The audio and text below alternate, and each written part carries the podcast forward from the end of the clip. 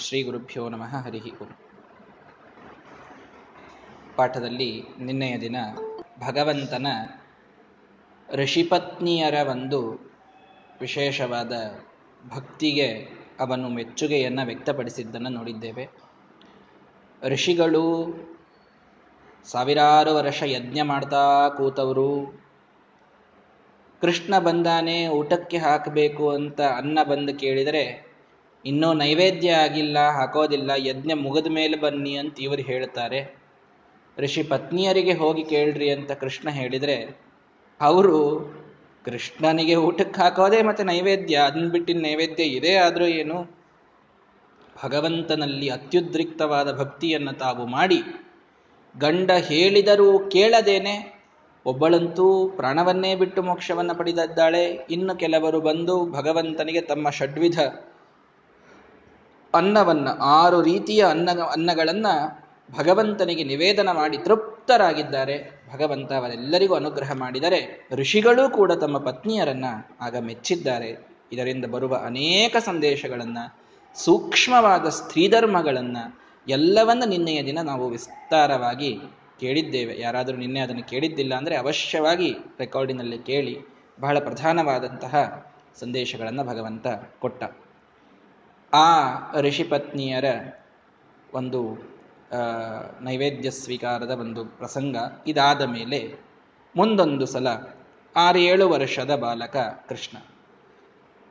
ಅಲ್ಲಿಯವರೆಗೆ ಕೃಷ್ಣನ ವಿಷಯದಲ್ಲಿ ಎಲ್ರಿಗೂ ಒಂದು ರೀತಿಯಲ್ಲಿ ಅವನು ಹೇಳಿದ್ ಕೇಳಬೇಕೋ ಏನೋ ಸಣ್ಣ ಹುಡುಗ ಅನ್ನುವ ಭಾವನೆ ಇದೆ. ಪ್ರಾಯ ಈ ಕಥೆ ಆದ ಮೇಲೆ ಯಾರಿಗೂ ಸಂಶಯ ಉಳಿದಿಲ್ಲ. ಏನಿವತ್ತು ನಾವು ಕಥೆಯನ್ನು ಹೇಳುವವರಿದ್ದೇವೆ? ಈ ಕಥೆಯ ನಂತರದಲ್ಲಿ ಯಾರಿಗೂ ಕೃಷ್ಣ ಪರಮಾತ್ಮ ಭಗವಂತ ಹೌದೋ ಅಲ್ಲೋ ಅನ್ನೋ ವಿಷಯದಲ್ಲಿ ಸಂಶಯವೇ ಉಳಿಯೋದಿಲ್ಲ. ಎಲ್ಲಿಯ ವೃಂದಾವನ ವಾಸಿಗಳಿಗೆ ಅಂಥ ಒಂದು ಘಟನೆ ಅಲ್ಲಿ ನಡೀತು. ಏನು ಅಂದರೆ, ಭಗವಂತ ಇವನು ಎಲ್ಲರ ಪ್ರೇರಕ. ಅವರವರ ಯೋಗ್ಯತೆಯ ಅರಿತು ಪ್ರೇರಕನಾಗಿ ಅವರಿಂದ ನುಡಿಸಿ ಅವರ ನುಡಿಗಳಿಗೆ ಹಿಗ್ಗಿ, ಅವರಿಗೊಲಿವ ನಮ್ಮ ಪುರಂದರ ವಿಠಲ, ಅವನೀಶನೇ ನಿನ್ನ ದಯವೋ ಸಾಧನವೋ, ನೀ ದಯಾಪರನೋ ನಿನ್ನವರ ಸಾಧನವೋ ಅಂತ ಪುರಂದರದಾಸರು ಹೇಳುವಾಗ, ಅವರವರ ಯೋಗ್ಯತೆಯ ನರಿತು ಪ್ರೇರಕನಾಗಿ ಬಹಳ ಅದ್ಭುತವಾದ ಮಾತಿದು ದಾಸರು ಹೇಳುವಂಥದ್ದು. ಭಗವಂತನಿಗೆ ಎಷ್ಟು ಸೂಕ್ಷ್ಮ ಜ್ಞಾನ ಇದೆ ಅಂತಂದ್ರೆ, ಏನ್ ನಾ ಹೇಳಬೇಕಾಗಿದ್ದಿಲ್ಲ ಆದರೆ ಯಾವ ಕ್ಷಣದಲ್ಲಿ ಮನುಷ್ಯ ಅಹಂಕಾರವನ್ನು ಪಡ್ತಾ ಇದ್ದಾನೆ, ಇದೆಲ್ಲವೂ ಅವನಿಗೆ ಗೊತ್ತಾಗ್ತದೆ. ಒಬ್ಬರದಲ್ಲ ಇಬ್ಬರದಲ್ಲ ಅನಂತ ಅನಂತ ಜೀವರಾಶಿಗಳ, ಅನಂತ ಮನಸ್ಸುಗಳ, ಒಂದು ಮನಸ್ಸಿನಲ್ಲಿನ ಅನಂತ ವಿಚಾರಗಳ ಪ್ರತಿಯೊಂದರ ಅಂತ ಹತ್ತೋದು ಅವನಿಗೆ ಮಾತ್ರ. ಇದು ಅವನ ವೈಶಿಷ್ಟ್ಯ ಅವನ ಅದಕ್ಕೆ ಅನಂತ. ಎಷ್ಟು ಜೀವರಾಶಿಗಳಿಲ್ರಿ? ಎಷ್ಟು ಮನಸ್ಸುಗಳಿಲ್ಲ. ಒಂದು ಮನಸ್ಸು ಎಷ್ಟು ವಿಚಾರ ಮಾಡುವುದಿಲ್ಲ. ಒಂದ್ಸಲ ನೀವೇ ವಿಚಾರ ಮಾಡ್ರಿ. ಅಗಾಧ ಹೋಗ್ತದೆ. ನಮ್ಮ ಮನಸ್ಸೇ ಒಂದು ದಿವಸದೊಳಗೆ ಎಷ್ಟು ವಿಚಾರ ಮಾಡುತ್ತದೆ? ಎಷ್ಟು ವಿಚಾರ ಮಾಡುತ್ತದೆ? ಒಂದೊಂದು ವಿಚಾರದ ಹಿಂದೆ ಕಾಮ ಇದೆ, ಕ್ರೋಧ ಇದೆ, ಕೆಲವುಗಳ ಹಿಂದೆ ಪುಣ್ಯ ಇದೆ, ಕೆಲವುಗಳ ಹಿಂದೆ ಅನುಗ್ರಹ ಇದೆ, ಕೆಲವು ವಿಚಾರಗಳ ಹಿಂದೆ ಮಾತ್ಸರ್ಯ ಇದೆ, ಕೆಲವು ವಿಚಾರಗಳ ಹಿಂದೆ ಅಹಂಕಾರ ಇದೆ. ಕೆಲವು ವಿಚಾರಗಳ ಹಿಂದೆ ದುಃಖ ಇದೆ ಸುಪ್ತವಾದಂತಹ ವೇದನೆ ಇದೆ. ಕೆಲವು ಕೆಲವು ವಿಚಾರಗಳ ಹಿಂದೆ ಒಂದೊಂದು ಭಾವನೆ ಅಭಿವ್ಯಕ್ತವಾಗ್ತಾ ಇದೆ ಮನಸ್ಸಿನಲ್ಲಿ, ವಿಚಿತ್ರ ಇದೆ ಮನಸ್ಸು. ಮನಯೇವ ಮನುಷ್ಯಾಣಂ ಕಾರಣಂ ಬಂಧ ಮೋಕ್ಷಯೋಹೋ ನಮ್ಮ ಬಂಧಕ್ಕೆ, ನಮ್ಮ ಮೋಕ್ಷಕ್ಕೆ ಎರಡಕ್ಕೂ ಕಾರಣ ನಮ್ಮ ಮನಸ್ಸು. ಅದು ಹೆಂಗ್ ವಿಚಾರಗಳನ್ನು ಒಯ್ತದೆ ಹಂಗ್ ನಾವು ದಾರಿಯನ್ನ ಸರಿಯಾಗಿ ಹಿಡಿತೇವೆ, ತಪ್ಪಾಗಿ ಹಿಡಿತೇವೆ, ಎರಡೂ ಕೂಡ. ಮನಸ್ಸು ನಮ್ಮನ್ನು ತಪ್ಪ ಕಡೆಗೆ ಹೊರಡ್ತು ಅಂದ್ರೆ ತಮಸ್ಸಿಗೆ ಹೋಗ್ಬಿಡ್ತೇವೆ. ಮನಸ್ಸು ಸರಿಯಾಗಿ ಹೊರಡ್ತು ಅಂದ್ರೆ ಮೋಕ್ಷಕ್ಕೆ ಹೋಗ್ಬಿಡ್ತೇವೆ. ಮನಸ್ಸೇ ಪ್ರಧಾನ ಕಾರಣ. ಅಂತಹ ಈ ಮನಸ್ಸು, ಇದು ಎಷ್ಟು ಮನಸ್ಸು ಹಿಂಗೆ? ಒಂದಲ್ಲ ಎರಡಲ್ಲ ಅನಂತ ಮನಸ್ಸುಗಳು, ಅನಂತ ಜೀವರಾಶಿಗಳು, ಅನಂತ ಮನಸ್ಸುಗಳು, ಅನಂತ ವಿಚಾರಗಳು. ಎಲ್ಲದರ ಹಿಂದಿದ್ದ ಗುಪ್ತ ಭಾವನೆಯನ್ನ ತಿಳಿದುಕೊಳ್ಳುವವನು ಭಗವಂತ. ಕೆಲವರು ಹೇಗಿರ್ತಾರೆ ಅಂದ್ರೆ ಒಳ್ಳೆಯವರಿರ್ತಾರೆ ಒಳ್ಳೆಯವರಿರ್ತಾರೆ. ಏನೋ ತಪ್ಪಿ ಕೆಟ್ಟ ವಿಚಾರ ಬಂದಿರ್ತದೆ. ಅವರವರ ಯೋಗ್ಯತೆಯ ನರಿತು ಪ್ರೇರಕನಾಗಿ. ಭಗವಂತ ಬರೀ ಆ ಒಂದು ಕೆಟ್ಟು ವಿಚಾರಕ್ಕಷ್ಟೇ ಅದನ್ನೇ ದೊಡ್ಡದು ಮಾಡಿ ಶಿಕ್ಷಾ ಕೊಟ್ಟು ಹಿಂಗೆ ಮಾಡುವುದಿಲ್ಲ ಅವನು. ಅಲ್ಲಷ್ಟೇ ಕೆಟ್ಟ ವಿಚಾರ ಬಂದೇನೋ ತಪ್ಪಿ ಬಂದದಲ್ಲೋ ಅದನ್ನಷ್ಟೇ ಸರಿಸೋಣ ಅಂತ. ಅದಷ್ಟೇ ಪಾಪ ಆ ಒಳ್ಳೆಯ ಜೀವಿಗೆ ಅದೊಂದು ಬಾಧಾ ಆಗೋದು ಬೇಡ ಅಂತ ಅಲ್ಲೇ ಒಂದು ಶಿಕ್ಷೆ ಕೊಟ್ಟು ಬಿಡುತ್ತಾನೆ. ಅದು ಟೆಂಪ್ರರಿ ಇರ್ತದೆ ಅದು ಬಹಳ ಟೆಂಪ್ರರಿ ಇರ್ತದೆ ಭಗವಂತ ಹೀಗೆ ಎಷ್ಟು ಜೀವರಾಶಿಗಳಿಗೆ ಮಾಡಬೇಕ್ರಿ? ವಿಚಾರ ಮಾಡ್ರಿ. ಅವನ ಕರ್ಮಗಳ ಅಧ್ಯಕ್ಷನಾಗದೇ ಇದ್ರೆ, ಕರ್ಮಗಳನ್ನು ಕೋಆರ್ಡಿನೇಟ್ ಮಾಡಲಿಕ್ಕೆ ದೇವರು ಇಲ್ಲದೆ ಇದ್ರೆ ಏನಾಗ್ತಿತ್ತು ಅಂತ ಒಂದು ಸಲ ವಿಚಾರ ಮಾಡ್ರಿ. ಬಹಳ ಜನ ಕರ್ಮನೇ ಎಲ್ಲಕ್ಕಿಂತ ದೊಡ್ಡದು ಅಂತ ಹೇಳ್ಬಿಡ್ತಾರೆ. ಸುಖಸ್ಯ ದುಃಖಸ್ಯ ನಕೋಪಿ ದಾತ. ಪರೋದದಾತೀತಿ ಕುಬುದ್ಧಿರೇಶ ಅಂತಾರೆ ಕೆಲವರು. ದೇವ್ರು ಮಾಡ್ತಾನನ್ನೋದು ಸಾಧ್ಯನೇ ಇಲ್ಲದು ಅಂತ. ಅಹಂ ಕರೋಮೀತಿ ವ್ರಥಾಭಿಮಾನ. ನಾನೇ ಮಾಡ್ತೇನೆ ಅನ್ನೋದು ಇಲ್ಲ ಅಂತ. ಸ್ವಕರ್ಮ ಸೂತ್ರಗ್ರಥಿತೋ ಹಿ ಲೋಕಃ ಅಂತ ಹೇಳ್ತಾರೆ. ನಮ್ಮ ನಮ್ಮ ಕರ್ಮಗಳಿಗನುಸಾರವಾಗೇನೆ ನಾವು ಫಲ ಪಡಿತೇವೆ ಅಂತ. ನಿಜ? ಆದ್ರೆ ಒಂದು ಜೀವರಾಶಿಯ ಒಂದು ಮನಸ್ಸಿನ ವಿಚಾರದ ಹಿಂದೇನೆ ಎಷ್ಟೋ ಕರ್ಮಗಳು ಇದ್ದಾಗ, ಇಷ್ಟು ಕರ್ಮಗಳಿದ್ದಾಗ, ಆ ಎಲ್ಲ ಕರ್ಮಗಳು ತಮ್ ನಮಗೆ ಫಲ ಕೊಡ್ತವೆ ಅಂತಂದ್ರೆ ಜಡವಾದ ಕರ್ಮಗಳಿಗೆ ಹೇಗೆ ಈ ಒಂದು ಸಾಮರ್ಥ್ಯ ಬರಲಿಕ್ಕೆ ಸಾಧ್ಯ? ವಿಚಾರ ಮಾಡ್ರಿ. ಜಡ ಕರ್ಮಗಳು ಎಲ್ಲವೂ ಜಡ. ನಚ ಕರ್ಮ, ವಿಮಾ, ಮಲ, ಕಾಲ, ಗುಣ ಪ್ರಭೃತೀಶಂ ಅಚಿತ್ತನು ತದ್ಧೀಯತಃ. ಶ್ರೀಮದಾಚಾರ್ಯ ಹೇಳ್ತಾರೆ, ಎಲ್ಲ ಅಚಿತ್ತನು, ಎಲ್ಲ ಜಡ ಅವು ಅತ್ತೊಂಡು ಏನು ಮಾಡ್ತೀರಾ ಕರ್ಮಗಳನ್ನು? ಅವಕ್ಕೇನು ಸ್ವಾತಂತ್ರ್ಯ ಇದೆ? ಆ ಕರ್ಮಗಳಿಗೆ ಅಧ್ಯಕ್ಷನಾಗಿ ನಿಂತು ಯಾವ ಕರ್ಮ, ಯಾವ ಸಮಯದಲ್ಲಿ ಯಾವ ರೀತಿ ಫಲ ಕೊಡಬೇಕು ಅಂತ ಬರೆದಿಡ್ತಾರಲ್ಲ, ಭಗವಂತ ಮುಖ್ಯ. ಕರ್ಮಗಳಿಗೆ ಈಶ ಭಗವಂತ, ಇದು ನಮಗೆ ನಮ್ಮ ಶಾಸ್ತ್ರ ತಿಳಿಸಿಕೊಡುವಂಥದ್ದು. ಹೀಗಾಗಿ ಯಾಕೆ ಹೇಳಲಿಕ್ಕೆ ಬಂದೆ ಅಂದರೆ, ಒಬ್ಬ ಜೀವರಾಶಿ, ಒಬ್ಬ ದೊಡ್ಡ ದೇವತೆ ಅತಿ ದೊಡ್ಡ ದೇವತೆ, ದೇವತೆಗಳಿಗೆ ರಾಜ, ದೇವೇಂದ್ರ. ದೇವೇಂದ್ರ ತಾನು ಸ್ವರ್ಗದಲ್ಲಿ ಸುಮ್ಮನಿದ್ದಾನೆ. ಏನೂ ಸಂಬಂಧ ಇಲ್ಲ ಕೃಷ್ಣಾವತಾರಕ್ಕೆ ಅವಂಗ ಈಗ. ಏನೇನೇನನ್ನು ಸಂಬಂಧ ಇಲ್ಲ. ತನ್ನ ಪಾಡಿಗೆ ತಾನು ಸ್ವರ್ಗದಲ್ಲಿದ್ದಾನ ಅವನು, ಅಷ್ಟೇ. ಒಂದು ಕ್ಷಣ ಭೂಮಿಯ ಮೇಲಿದ್ದ ಭಗವಂತನ ಕೃಷ್ಣನೇ ನಾರಾಯಣ ಅನ್ನುವುದರ ವಿಸ್ಮೃತಿ ಇಂದ್ರನಿಗಾಗಿದೆ. ಇಷ್ಟೇ ರೀ ಆಗಿದ್ದು. ಇದಕ್ಕಿಂತ ಹೆಚ್ಚಿಂದ ಏನೂ ಆಗಿಲ್ಲ ಮತ್ತೆ. ಅವನೇನು ದಿವಸ ಮುಂಜಾನೆ ಸಂಧ್ಯಾ ವಂದನ ಬಿಟ್ಟಿಲ್ಲ, ದೇವ್ರ ಪೂಜಾ ಬಿಟ್ಟಿಲ್ಲ ವೈಷ್ಣದೇವ್ ಬಿಟ್ಟಿಲ್ಲ, ಏಕಾದಶಿ ಉಪವಾಸ ಬಿಟ್ಟಿಲ್ಲ, ಏನೂ ಬಿಟ್ಟಿಲ್ಲ ಪಾಪ. ಎಲ್ಲ ಬಿಟ್ಟು ನಾವು ಆರಾಮಿದ್ದೀವಿ. ಆಚೆಗಿರ್ಲಾರ್ದವ್ರ ಅದು ಮಾತು ಬೇರೆ. ಆದ್ರೆ ಏನನ್ನೂ ಬಿಟ್ಟಿಲ್ಲ. ಒಂದೇ ವಿಚಾರದೊಳಗೆ ತಪ್ಪಿದ್ದು. ಸಣ್ಣ ತಪ್ಪು ಏನಂದ್ರೆ ಮೂಲ ನಾರಾಯಣನಿಗೆ ಎಲ್ಲ ಮಾಡಿದ್ದಾರೆ ಎಲ್ಲ ಮಾಡ್ತಾ ಇದ್ದಾರೆ ನಿತ್ಯದಲ್ಲಿ. ಇಲ್ಲಿ ಬಂದ ಕೃಷ್ಣನೇ ನಾರಾಯಣ ಅನ್ನುವ ಅಪರೋಕ್ಷ ಜ್ಞಾನ ಒಂದು ಕ್ಷಣ ತಿರೋಹಿತ ಆಗಿದೆ ಅವರಿಗೆ ಇಷ್ಟೇ ಆಗಿದ್ದಲ್ಲಿ ಇಂದ್ರದೇವರಿಗೆ.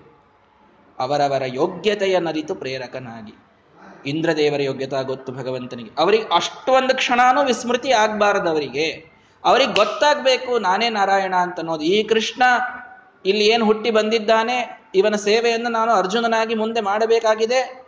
ಇವನೇ ಸಾಕ್ಷಾತ್ ನಾರಾಯಣ ಅಂತನೋ ಸ್ಪಷ್ಟವಾಗಿ ಗೊತ್ತಿರಬೇಕು. ಯಾವ ಕ್ಷಣಕ್ಕೂ ಅವರದನ್ನು ಬಿಡಬಾರದು. ಎಲ್ಲೋ ಮೂಲ ರೂಪದಲ್ಲಿದ್ದಂತಹ ಇಂದ್ರದೇವರಿಗೆ ಇವನ ಅವತಾರ ರೂಪದ ಜ್ಞಾನ ಒಂದು ಕ್ಷಣ ತಿರೋಧಾನ ಆಗಿದ್ದಕ್ಕೆ ಅವರಿಗೆ ಪಾಠ ಕಲಿಸಬೇಕು ಅನ್ನುವ ವಿಚಾರವನ್ನು ಭಗವಂತ ತಾಳಿದ. ಇದು ಅವನ ನಿಜವಾದಂತಹ ಭಕ್ತ ವಾತ್ಸಲ್ಯ ಅಂತ ಅರ್ಥ ಮಾಡಿಕೊಳ್ಳಿ. ಅವನ ಭಕ್ತ ವಾತ್ಸಲ್ಯ ಏನು ಭಕ್ತ ವಾತ್ಸಲ್ಯ ಅಂತಂದ್ರೆ? ಈ ಬೇರೆ ಏನಲ್ಲ. ಆ ಕ್ಷಣದಲ್ಲಿ ಅವರಿಗೆ ಜ್ಞಾನ, ಲೋಪ ಆಗದಂತೆ, ಮತ್ತೆ ಅಪರೋಕ್ಷ ಜ್ಞಾನ ಬರುವಂತೆ ಭಗವಂತ ಅನುಗ್ರಹ ಮಾಡ್ತಾ ಇದ್ದ. ಏನ್ ಮಾಡಿದ? ಕೃಷ್ಣೋಥ ವೀಕ್ಷ ಪುರುಹೂತ ಮಹಪ್ರಯತ್ನಂ. ವರ್ಷಾ ಋತು ಬಂತು. ಮಳೆಗಾಲದ ಸಮಯ. ಮಳೆಗಾಲ ಆಗಬೇಕು ಅಂತ ಮಳೆಗಾಲ ಆಗಬೇಕು ಅಂತಂತಂದ್ರೆ ಪ್ರತಿ ವರ್ಷ ಇಂದ್ರ ದೇವತಾಕ ಯಜ್ಞವನ್ನ ಎಲ್ಲ ಗೋಪಾಲಕರು ಮಾಡ್ತಾರೆ. ಯಾಕೆಂದ್ರೆ ಗೋಪಾಲಕರು ಅವರದೊಂದು ವಿಶ್ವಾಸ, ಇಂದ್ರ ದೇವರೇ ಮಳೆಯನ್ನ ಸುರಿಸ್ತಾರೆ ಅಂತ ವಿಶ್ವಾಸ. ನಿಜವೇ ಅದು, ಪ್ರಶ್ನೆಯೇ ಇಲ್ಲ. ಯಜ್ಞಾದ್ ಭವತಿ ಪರ್ಜನ್ಯ ಪರ್ಜನ್ಯಾದ್ ಅನ್ನ ಸಂಭವ. ಯಜ್ಞ ಮಾಡಿದರೆ, ಈ ಕೃಷ್ಣನೇ ಹೇಳಿದ ಮಾತು ಮತ್ತು ಬೇರೆ ಯಾರಲ್ಲ. ಯಜ್ಞ ಮಾಡಿದರೆ ಮಳೆ ಬರ್ತದೆ, ಮಳೆಯಿಂದ ಬೆಳೆ, ಬೆಳೆಯಿಂದ ನಮ್ಮೆಲ್ಲರ ಜೀವನ ಅಂತ ಕೃಷ್ಣನೇ ಗೀತೆಯಲ್ಲಿ ಹೇಳಿದ ಮಾತು. ಯಜ್ಞ ಮಾಡೋಣ. ಯಾರನ್ನ ಕುರಿತು, ಯಾವ ದೇವತೆಯನ್ನು ಕುರಿತು ಯಜ್ಞ ಮಾಡಬೇಕು? ಮಳೆಗಾಗಿ ಯಜ್ಞ ಮಾಡ್ತಾ ಇದ್ದೇವೆ ಅಂದ್ಮೇಲೆ ಮಳೆಯನ್ನ ಕೊಡುವ ದೇವತೆಯ ಕುರಿತು ಮಾಡಬೇಕಲ್ವೇ? ಹಾಗಾಗಿ ಇಂದ್ರನ ಕುರಿತಾದ ಯಜ್ಞವನ್ನು ಮಾಡೋಣ ಅಂತ ಒಂದು ಒಳ್ಳೆಯ ವಿಚಾರ ಎಲ್ಲ ಗೋಪಾಲಕರು ಮಾಡಿದ್ದಾರೆ. ಏನೂ ತಪ್ಪಿಲ್ಲ ತಾನೆ ಇದರಲ್ಲಿ? ಮಾಡಿದ್ದಾರೆ. ಇವನು ನೋಡಿದ ಇವರೆಲ್ಲರೂ ಇಂದ್ರ ದೇವತಾಕ ಯಜ್ಞವನ್ನ ಮಾಡ್ತಾ ಇದ್ದಾರೆ. ನ್ಯವಾರಯತ್, ಮಾಡಬೇಡ್ರಿ ಅಂತ ಹೇಳಿದ. ಅಲ್ಲೋ, ನೀನೇ ಯಜ್ಞ, ಯಾಗ, ಪೂಜಾ ಎಲ್ಲ ಮಾಡಬೇಕು ಅಂತ ಹೇಳಿದ ಯಜ್ಞದಾನ, ತಪಕರ್ಮ, ಪಾವನಾನಿ ಮನೀಷಿಣಂ ನ ತ್ಯಾಜ್ಯಂ ಕಾರ್ಯಮೇವ ತತ್. ಗೀತೆಯಲ್ಲಿ ತಾನೇ ಹೇಳಿದ್ದಾನೆ ಅದನ್ನ. ಅಲ್ಲ, ಮುಂದೆ ಹೇಳುವವನಿದ್ದಾನೆ, ಇನ್ನು ಈಗ ಆರು ವರ್ಷದವನಿದ್ದಾನೆ. ಇರಲಿ. ಅಂತೂ ಯಜ್ಞ ಮಾಡಬೇಕು ಅನ್ನೋದು ಪ್ರಧಾನವಾಗಿ ದೇವರದೇ ಉಪದೇಶ ತಾನೆ. ಮಾಡಬೇಡ್ರಿ ಅಂತ ಹೇಳಿದ. ಯಾಕೆ? ಅವಿಸ್ಮರಣಾಯ ತಸ್ಯ. ಇಲ್ಲಿ ಗೋಪಾಲಕರದೇನೂ ಪಾತ್ರನೇ ಇಲ್ಲ. ದೇವರು ಯಾರಿಗೋ ಪಾಠ ಕಲಿಸೋದಿರ್ತದೆ, ಇನ್ಯಾರಿಗೋ ಪಿನ್ ಮಾಡ್ತಾ ಇರ್ತಾನೆ. ನಮ್ಮ ದೇವ್ರದ್ದು ಹಿಂಗೇ ರೀ ಇದನ್ನ ಅರ್ಥ ಮಾಡ್ಕೊಳ್ರಿ. ಇಂದಿರೇಶ, ನಿನ್ನದೊಂದು ಕ್ರಿಯಾ ದ್ವಂದ್ವವಾಯಿತು ಅನ್ನೋದು ಹೆಂಗೆ ಅಂದ್ರೆ, ಯಾವಂಗೋ ಅಹಂಕಾರ ಬಂದಿದೆ. ಯಾವಂಗೋ ಅನ್ಲಿಕ್ಕೇನು ದೇವೇಂದ್ರನಿಗೆ ಒಂದು ಕ್ಷಣ, ಮಾ ಮಾನುಷೋಯಂ ಇತಿ ಮಾಂ ಅವಗಚ್ಚತಾತ್ ಈ ಕೃಷ್ಣ ಒಬ್ಬ ಸಾಧಾರಣ ಮನುಷ್ಯ ಅನ್ನೋ ಭಾವನೆ ಒಂದು ಕ್ಷಣ ಅವರಿಗೇನೋ ಮನಸ್ಸಿನೊಳಗೆ ಬಂದಿದೆ ಅಷ್ಟೇ. ಇದೂ ಆಗಬಾರದು. ಸ ಇತ್ಯವ್ಯಯ ಅಸ್ಯ ವಿಧದೆ ಮಹಾಭಂಗಂ. ಇದು ಆಗಬಾರದವರಿಗೆ ಅಂದ್ರೆ ಅವರ ಅಹಂಕಾರ ಒಂದು ಸ್ವಲ್ಪ ನಿವಾರಣೆ ಆಗ್ಬೇಕು. ಏನು? ಅವರ ಕುರಿತಾಗಿ ಯಜ್ಞ ಮಾಡ್ತಾ ಇದ್ದಾರಲ್ಲೋ ನನ್ನ ಕುರಿತು ಯಜ್ಞ ಮಾಡಿದರಷ್ಟೇ ಮಳೆಯಾಗುತ್ತದೆ ಅನ್ನುವ ಅಹಂಕಾರ ಅವರಿಗೆ ಬರೋದು ಬೇಡ. ಇಂದ್ರನ ಯಜ್ಞ ನಡೆಯದೇ ಇದ್ದರೂ ಭಗವಂತನ ಪೂಜೆ ನಿರ್ವಿಘ್ನವಾಗಿ ಯಾವ ದೇಶದಲ್ಲಿ ನಡೆದಿದೆಯೋ ಅಲ್ಲಿ ಸುಭಿಕ್ಷವಾಗಿ ಮಳೆ ಆಗುತ್ತದೆ. ಗೋಪಾಲಕರು ಅದರಲ್ಲಿ ಸ್ವಲ್ಪ ತಪ್ಪಿಲ್ಲ. ಎಂದಿಗೂ ಅವರು ಭಗವತ್ ಪೂಜೆಯನ್ನು ಬಿಟ್ಟವರಲ್ಲ. ಕೃಷ್ಣನ ಆಗ್ರಹದಿಂದ ಎಲ್ಲರೂ ಒಳ್ಳೆಯ ರೀತಿಯಲ್ಲಿ ಪೂಜೆಯನ್ನು ಮಾಡಿದ್ದಾರೆ. ಅವರಿಗೆ ಮಳೆಯನ್ನು ಕೊಡಲೇಬೇಕು. ಯಜ್ಞ ಮಾಡಬಾರದು ಅನ್ನೋ ತಾತ್ಪರ್ಯ ಅಲ್ಲ ಭಗವಂತನದು. ಇಂದ್ರದೇವರಿಗಿದ್ದ ಅಹಂಕಾರ ಒಂದು ಕ್ಷಣವೂ ಇರೋದು ಬೇಡ. ಸಾಧಾರಣ ಮನುಷ್ಯ ಇಲ್ಲಿದ್ದಾನೆ ಇವನು ವೃಂದಾವನದೊಳಗೆ ಅಂತ ಅವರು ಭಗವಂತನ ಕುರಿತಾಗಿ ಅಪರೋಕ್ಷ ಜ್ಞಾನ ಕಳೆದುಕೊಳ್ಳೋದು ಬೇಡ ಅನ್ನೋ ಕಳಕಳಿ. ಇಂದ್ರದೇವರ ಅಹಂಕಾರ ಭಂಗಕ್ಕೆ ಇಲ್ಲಿ ಗೋಪಾಲಕರ ಯಜ್ಞ ಭಂಗವನ್ನ ಭಗವಂತ ಮಾಡ್ತಾ ಇದ್ದಾನೆ. ಕಲಿಸ್ಲಿಕ್ಕೆ ಹೊರಟಿದ್ದು ಬೇರೆ ಅವರಿಗೆ ಹೇಳ ಉಪದೇಶ ಮಾಡ್ಲಿಕ್ಕೆ ಬೇರೆ ಅವರಿಗೆ. ನೋಡ್ರಿ ಎಷ್ಟು ವಿಚಿತ್ರ ಅದು ದೇವ್ರದ್ದು. ಉಪದೇಶ ಇವರಿಗೆ ನಡೆದಿದೆ, ತಿಳಿಸೋದು ಅವನಿಗೆ ನಡೆದಿದೆ. ಯಾರಿಗೆ? ಇಂದ್ರದೇವರಿಗೆ ನಡೆದಿದೆ. ಹೀಗಾಗಿ ಭಗವಂತ ಯಾಕೆ ಹೇಳ್ತಾ ಇದ್ದೇನೆ ಅಂತಂದ್ರೆ, ಇದೇ ಇಂದ್ರದೇವರನ್ನು ಮುಂದೆ ನಿಲ್ಲಿಸಿಕೊಂಡು, ಅರ್ಥಾತ್ ಅರ್ಜುನನನ್ನು ಮುಂದೆ ನಿಲ್ಲಿಸಿಕೊಂಡು, ಸಮಗ್ರವಾದ ಭಗವದ್ಗೀತೆಯ ಉಪದೇಶವನ್ನು ಭಗವಂತ ಮಾಡಿದಾಗ, ಅವನ ಉದ್ದೇಶನೇ ಹಿಂಗಿದೆ. ನಾನು ಯಾರನ್ನು ಮುಂದಿಟ್ಟುಕೊಂಡು ಉಪದೇಶ ಮಾಡ್ಲಿಗತ್ತೀನಿ ಅವರಿಗಷ್ಟೇ ನಾನು ಕಲಿಸ್ಲಿಕ್ಕೆ ಹೊಂಟೇ ಇಲ್ಲ ಅಂತ ತೋರಿಸ್ಬೇಕಾಗಿದೆ ದೇವರಿಗೆ. ಗೀತಾ, ನಮಗೇನ್ ಸಂಬಂಧ್ರಿ ಯುದ್ಧದೊಳಗೆ ಅರ್ಜುನಿಗೆ ಹೇಳಿದ್ದದ ಕಥಿ, ಅವ ಯುದ್ಧ ಮಾಡ್ಲಿಕ್ಕೆ ಅಂತ ಹೇಳಿದ್ದಕ್ಕೆ ನಾವ್ಯಾಕೆ ಹಚ್ಕೊಳ್ಬೇಕು ಅಂತಂದ್ರೆ ಭಗವಂತ ಹೇಳೋದು ಯಾರಿಗೆ ಇರ್ತದೆ ಅವರಿಗೆ ಅಷ್ಟೇ ಕಲಿಸ್ಲಿಕ್ಕೆ ಹೊಂಟಿರೋದಿಲ್ಲ, ಬೇರೆಯವರಿಗೆ ಕಲಿಸ್ಲಿಕ್ಕೆ ಹೊಂಟಿರ್ತಾನೆ. ಇಂದ್ರನಿಗೆ ತಾನು ಮೊದಲು ಕಲಿಸಿದ ಅದೇ ಇಂದ್ರ ಅರ್ಜುನನಾದಾಗ ಮುಂದೆ ನಿಂದಿರಿಸ್ಕೊಂಡು ಮುಂದೆ ನಮಗೆ ಕಲಿಸ್ಲಿಕ್ಕೆ ಹೊಂಟ ಭಗವಂತ. ಅವನಿಗೆ ಉಪದೇಶ ಮಾಡ್ತಾ ಇದ್ದಾನೆ, ಅವನಿಗೆ ಅಷ್ಟೇ ಅಲ್ಲದು, ನಮಗೆಲ್ರಿಗೂ ಉಪದೇಶ ಅದು. ಹಿಂಗೆ ಮಾಡ್ರಿ ನೀವು ಕೂಡ. ಅವನಿಗೆ ಏನೇನು ಗೀತೆಯಲ್ಲಿ ಹೇಳಿದ್ದೇನೋ ಅದೆಲ್ಲ ನೀವು ಮಾಡಬೇಕು ಅಂತ. ಅದಕ್ಕೆ ಇಂದ್ರನಿಗೆ ಅನುಗ್ರಹ ಮಾಡುವಗೋಸ್ಕರ ಅವನ ಯಜ್ಞದ ಭಂಗವನ್ನ ಭಗವಂತ ಮಾಡಿದ. ಗೋಪಾಂಶ್ಚ, ತಾನ್ ಗಿರಿಮಹೋ ಅಸ್ಮದುರು ಸ್ವಧರ್ಮ ದೇವ್ರಿಗೆ ಹೇಳಿದ, ದೇವರು, ಆ ಎಲ್ಲ ಗೋಪಾಲಕರಿಗೆ ಹೇಳ್ತಾನೆ, ಯಾರು ಮಳೆ ಕೊಡ್ತಾರೆ ನಿಮಗೆ? ನಿಮಗೇನು ಸೈನ್ಸ್ ಗೊತ್ತಿಲ್ಲೇನು? ನೋಡ್ರಿ, ದೇವ್ರು ಎಂತ ಪರಿ, ಒಮ್ಮೆ ಸೈಂಟಿಫಿಕ್ ಮಾತಾಡ್ಲಿಕ್ಕೆ ಪ್ರಾರಂಭ ಮಾಡಿಬಿಟ್ಟ. ಸೈನ್ಸ್ ಗೊತ್ತಿಲ್ಲೇನು ನಿಮಗೆ? ಹೆಂಗ್ ಮಳೆ ಬರ್ತದೆ? ಮಳೆ, ಪರ್ವತ ಮೋಡವನ್ನು ನಿಲ್ಲಿಸ್ತು ಅಂದ್ರೆ ಮಳೆ ಸುರಿತದೆ. ಮಳೆ ಸುರಿಸ್ಲಿಕ್ಕೆ ಪರ್ವತ ಕಾರಣ. ನಮ್ಮ ಊರಿನೊಳಗೆ ಮಳೆ ಆಗಬೇಕು ಅಂದ್ರೆ ನಮ್ಮ ಊರಿನ ಪರ್ವತ ಯಾವುದು? ಗೋವರ್ಧನ. ಗೋವರ್ಧನ ಪರ್ವತ ಎಲ್ಲ ಮೋಡಗಳನ್ನು ನಿಲ್ಲಿಸ್ತದೆ, ಮಳೆ ಆಗ್ತದೆ. ಇವನು ವಾಟರ್ ಸೈಕಲ್ನಿಂದ ಲೆಸನ್ ಪ್ರಾರಂಭ ಮಾಡಿಬಿಟ್ಟ ಗೋಪಾಲಕರ ಮುಂದೆ. ನೀರು ಆವಿಯಾಗಿ ಹೋಗ್ತದೆ, ಯಮುನೆಯ ನೀರು. ಯಮುನೆಯ ನೀರು ಆವಿಯಾಗಿ ಹೋಗಿ ಮೋಡ ಆಗ್ತದೆ. ಆ ಮೋಡವನ್ನು ಗೋವರ್ಧನ ಪರ್ವತ ನಿಲ್ಲಿಸ್ತದೆ. ನಿಲ್ಲಿಸಿದ ಪರ್ವತದಿಂದ ಮಳೆ ಆಗ್ತದೆ. ಇದು ಪರ್ವತ ನಿಲ್ಲಿಸಿದ್ರಿಂದ ಮಳೆ ಆಯಿತು ಹೊರತು ನಿಮ್ಮ ಇಂದ್ರನ ಪಾತ್ರ ಇದರಲ್ಲಿ ಎಲ್ಲಿ ಇತ್ಯುಕ್ತಿ ಸಚ್ಛಲತ ಆತ್ಮಮಹೇ ಅವತಾರ್ಯ ಸಚ್ಛಲತಃ ಒಳ್ಳೆಯ ಛಲ ಇದು, ಭಗವಂತ ತೋರಿಸಿದ್ದು. ಛಲ ಅಂದ್ರೆ ಮೋಸ. ಅದು ಶ್ರೀಮದಾಚಾರ್ಯ ಹೆಸರಿಡ್ತಾರೆ ಸಚ್ಛಲ ಅಂತ. ಒಳ್ಳೆಯ ಮೋಸ ಅಂತ. ಒಳ್ಳೆಯ ಮೋಸ ಯಾಕ್ರಿ? ಒಳ್ಳೆಯ ಮೋಸ ಅಂತಂದ್ರೆ, ಇಂದ್ರನಿಗೆ ಆ ಪೂಜೆಯ ಸಿಗಬೇಕಾಗಿದ್ದ ಅವನಿಗೆ ತಪ್ಪಿಸೋದು, ಆ ರೀತಿಯ ಮೋಸ. ಆದರೆ ಒಳ್ಳೆಯ ಮೋಸ ಯಾಕೆಂದ್ರೆ ಅವನಿಗೆ ಅದರಿಂದ ಅನುಗ್ರಹ ಆಗೋದಿದೆ ಅನ್ನೋ ಅರ್ಥದಲ್ಲಿ. ಇವರಿಗೆ ಹೆಂಗಾಗ್ಬಿಟ್ಟಿತ್ತು ಅಂತಂದ್ರೆ ಇಲ್ಲಿವರೆಗೆ ಆರು ವರ್ಷದ ತನಕ ಇವನು ಬಂದದ್ದನ್ನು ನೋಡಿ ಅವನೇನಂತಾನೋ ಅದೇ ಸರಿ ಅನ್ನುವ ಒಂದು ವಿಷ ವಿಚಾರ ಅವರಿಗೆ ಕನ್ವಿನ್ಸ್ಡ್ ಇತ್ತು. ಯಾರಿಗೆ? ಎಲ್ಲಾ ಗೋಪಾಲಕರಿಗೆ. ಯಾಕೆ ಅನ್ನೋದು ಇನ್ನೂ ಸ್ಪಷ್ಟ ಆಗಿದ್ದಿಲ್ಲ. ಅವನು ಹೇಳಿದಂತೆ ಕೇಳಿದರೆ ಎಲ್ಲ ಒಳ್ಳೆಯದಾಗ್ತದೆ ಅನ್ನುವಷ್ಟು ಅವರಿಗೆ ಸಂದೇಶ ಸಿಕ್ಕಾಗಿತ್ತು. ಆದರೆ ಅವನು ಯಾರು ನಿಜವಾಗಿ? ಯಾಕೆ ಅವನು ಹೇಳಿದ್ದೇ ಎಲ್ಲ ನಡೀತದೆ? ಅವನು ಸಾಕ್ಷಾತ್ ಭಗವಂತ. ಇದು ಇನ್ನೂ ಗೊತ್ತಿರಲಿಲ್ಲ. ಇಷ್ಟೆಲ್ಲ ನನ್ನನ್ನು ತಿಳಿದ ಮೇಲೆ ಇನ್ನು ಅದೊಂದು ತಿಳಿಸೋದು ಬಾಕಿ ಇತ್ತು ಅವರಿಗೆ ನೋಡ್ರಿ, ಮುಂದಿನ ವರ್ಷನೇ ಪಾಪ ವೃಂದಾವನ ಬಿಟ್ಟು ಹೊಂಟಾನ್ ಕೃಷ್ಣ. ಒಮ್ಮೆ ಹೋದ ಅಂದ್ರೆ ವೃಂದಾವನಕ್ಕೆ ಮಂದಿ ಇಡೀ ಜನ್ಮದೊಳಗೆ ಅವನು ಇಡೀ ಅವತಾರದೊಳಗೆ ಬರುವುದೇ ಇಲ್ಲ. ಒಮ್ಮ ಕಂಸನ ಕಡೆಗೆ ಹೊಂಟ ಅಂದ್ರೆ ಮುಗಿದೋತು ವೃಂದಾವನದ ಸಂಬಂಧ. ಹಂಗಾಗಿ ಇನ್ನು ಒಂದು ವರ್ಷ ಇವರು ನನ್ನನ್ನು ಪೂರ್ಣ ಸರಿಯಾದ ರೀತಿಯಲ್ಲಿ ಉಪಾಸನ ಮಾಡಲಿ ಅನ್ನೋದು ಗೋಪಾಲಕರ ಮೇಲಿನ ಕಳಕಳಿ. ತೋರಿಸ್ಬಿಡೋಣ ಇವರಿಗೆ, ನಾನು ಯಾರು? ಮೂಲ ರೂಪದಲ್ಲಿ. ನಾನು ಯಾವ ಸಾಮರ್ಥ್ಯ ನನಗಿದೆ, ನಾನು ಸಾಕ್ಷಾತ್ ಪರಮಾತ್ಮ, ಇದವರಿಗೆ ಗೊತ್ತಾಗ್ಲಿ. ಯಾಕೆಂದ್ರೆ, ಅವರಿಗೆ ಅಲ್ಲಿವರೆಗೂ ಜ್ಞಾನ ಆಗ್ಬಿಟ್ಟಿದೆ. ಏನು? ಇವನ್ ಪ್ರತಿಯೊಂದು ಮಾತನ್ನು ಕೇಳಬೇಕು. ಶ್ರುತಸ್ಮೃತಿ ಹರೇರಾಜ್ಞೆ ಹರಿಯ ಒಂದೊಂದು ಆಜ್ಞೆಯನ್ನು ನಾವು ಕೇಳಬೇಕು. ಇವನ ಆಜ್ಞೆ ಕೇಳಬೇಕಂತಾಗಿದೆ ಹೊರತು ಇವನು ಹರಿ ಆದ್ದರಿಂದ ಕೇಳಬೇಕು ಅಂತ ಇನ್ನೂ ಆಗಿಲ್ಲ. ಅದನ್ನು ಪೂರ್ಣ ಮಾಡಿಬಿಡೋಣ. ಒಂದು ಇಂಗ್ರೀಡಿಯೆಂಟ್ ಮಿಸ್ಸಿಂಗ್ ಇದೆ ಇವರ ಭಕ್ತಿಯಲ್ಲಿ. ಅದನ್ನು ಪೂರ್ಣಗೊಳಿಸೋಣ ಅಂತ ವಿಚಾರ ಮಾಡಿ ಅವನು ಇವನು ಹೇಳಿದ್ರೆ ಆಯಿತು ಅಂತ ಬಿಟ್ರು, ಗೋಪಾಲ. ಹೌದು ಈ ಗೋವರ್ಧನನೇ ತಾನೇ ನಮಗೆ ಮಳೆಯನ್ನು ಸುರಿಸೋದು. ಅವಶ್ಯವಾಗಿ ಇದ್ರ ಪೂಜೆನೆ ಮಾಡೋಣ. ಅಲ್ಲ, ಮತ್ತಲ್ಲಿ ಯಾರಿಗೆ? ಗೋವರ್ಧನ ಅಂದ್ರೆ ಯಾರು ಅಂತ ಕೇಳಿದ್ರು ಅವರು. ನಾನೇ ಗೋವರ್ಧನ ಅಂದ್ಬಿಟ್ಟ ಇವನು. ಗೋ ಅಂದ್ರೆ ಆಕಳು, ಗೋವರ್ಧನ. ಆಕಳುಗಳನ್ನು ಬೆಳೆಸ್ತೇನೆ ಮತ್ತೆ ನಾನೇ. ಗೋ ಅಂದ್ರೆ ವೇದ. ವೇದಗಳನ್ನು ವರ್ಧನ ಮಾಡಿದವನು, ಅವುಗಳನ್ನ ಸಿಗುವಂತೆ ಮಾಡಿದಂಥವನು, ಅವುಗಳ ನಿರ್ಮಾಣವನ್ನು ಮಾಡಿದಂಥವನು, ಎಲ್ಲವೂ ನಾನೇ ಮಾಡಿದ್ದು, ನಾನೇ ಗೋವರ್ಧನ ಅಂತ. ಅಂತೂ ಏನ್ ಮಾಡ್ಬೇಕು ನಾವು? ಗೋವರ್ಧನಾಯ ಸ್ವಾಹ ಅಂತ ಆಹುತಿ ಹಾಕ್ರಿ ಅಂತಂದ. ಆಯ್ತು ಹಾಕ್ತೇವೆ, ಅದ್ರ ಪೂಜೆ ಹೆಂಗ್ ಮಾಡೋದು? ಪರ್ವತಗಳ ಪೂಜೆ ಮಾಡಬೇಕಾದಾಗ ಬಲಿ ಕೊಡಬೇಕು ಅಂತ ಹೇಳಿದ ದೇವರು. ಏನ್ ಬಲಿ ಕೊಡೋಣ?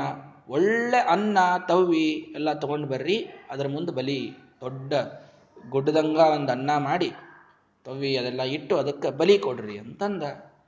ಆಯ್ತು, ಕೊಡ್ತೇವೆ ಅಂತ ಹೇಳಿ ಗೋಪಾಲ ಭಕ್ಷ್ಯ ರಸ ಸೂಪಾನ್ನ ಲೋಪಕುಪಿತ ಅಪಾರ ಭಕ್ಷ ರಸ ಸೂಪಾನ್ನ ಗೋಪಾಲಕೋತ್ಸವ ಕೃತ ಅಪಾರ ಭಕ್ಷ ರಸ ಸೂಪಾನ್ನ ಲೋಪಕುಪಿತ.